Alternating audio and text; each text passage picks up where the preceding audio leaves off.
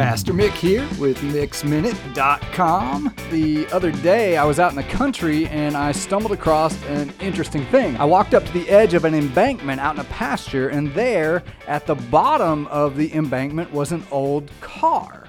Think about that for a second. Once upon a time, this old car was a tremendous feat of human accomplishment. It was as sleek and powerful and comfortable and cool as anything that people had ever made. It had been meticulously designed and engineered and produced and marketed, and someone had handed over a lot of hard earned money to buy this thing and proudly driven that car home and parked it in their driveway and showed it off to their friends. And yet, the last time a human being paid any attention to that car, they were literally pushing it over a cliff just to get it out of their sight. And that's not uncommon. The country around us is littered with old houses and barns and cars and equipment that were once prized and valuable possessions, but are now junk. Isn't that fascinating? That today's treasures are destined to be tomorrow's trash?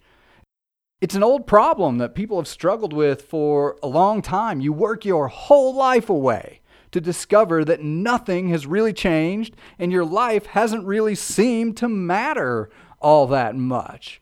The entire book of Ecclesiastes in the Bible is basically just one long complaint about this particular oddity of life. In the first chapter, it says, What has been will be again, what has been done will be done again. There is nothing new under the sun. Is there anything of which one can say, Look, this is something new? It was here already, long ago. It was here before our time. There is no remembrance of men of old, and even those who are yet to come will not be remembered by those who follow. It is a sobering thought to think that right now we are spending today's effort on tomorrow's junk. But as I think about that car at the bottom of that embankment and all that it represents, personally, I'm not hopeless. I am okay with the fact that life is bigger than me.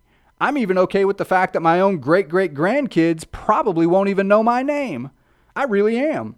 What I am, as I consider that old, forgotten, worthless car, is mindful. It makes me think. Specifically, it makes me think about what matters in life, and it challenges me to invest my life in those things.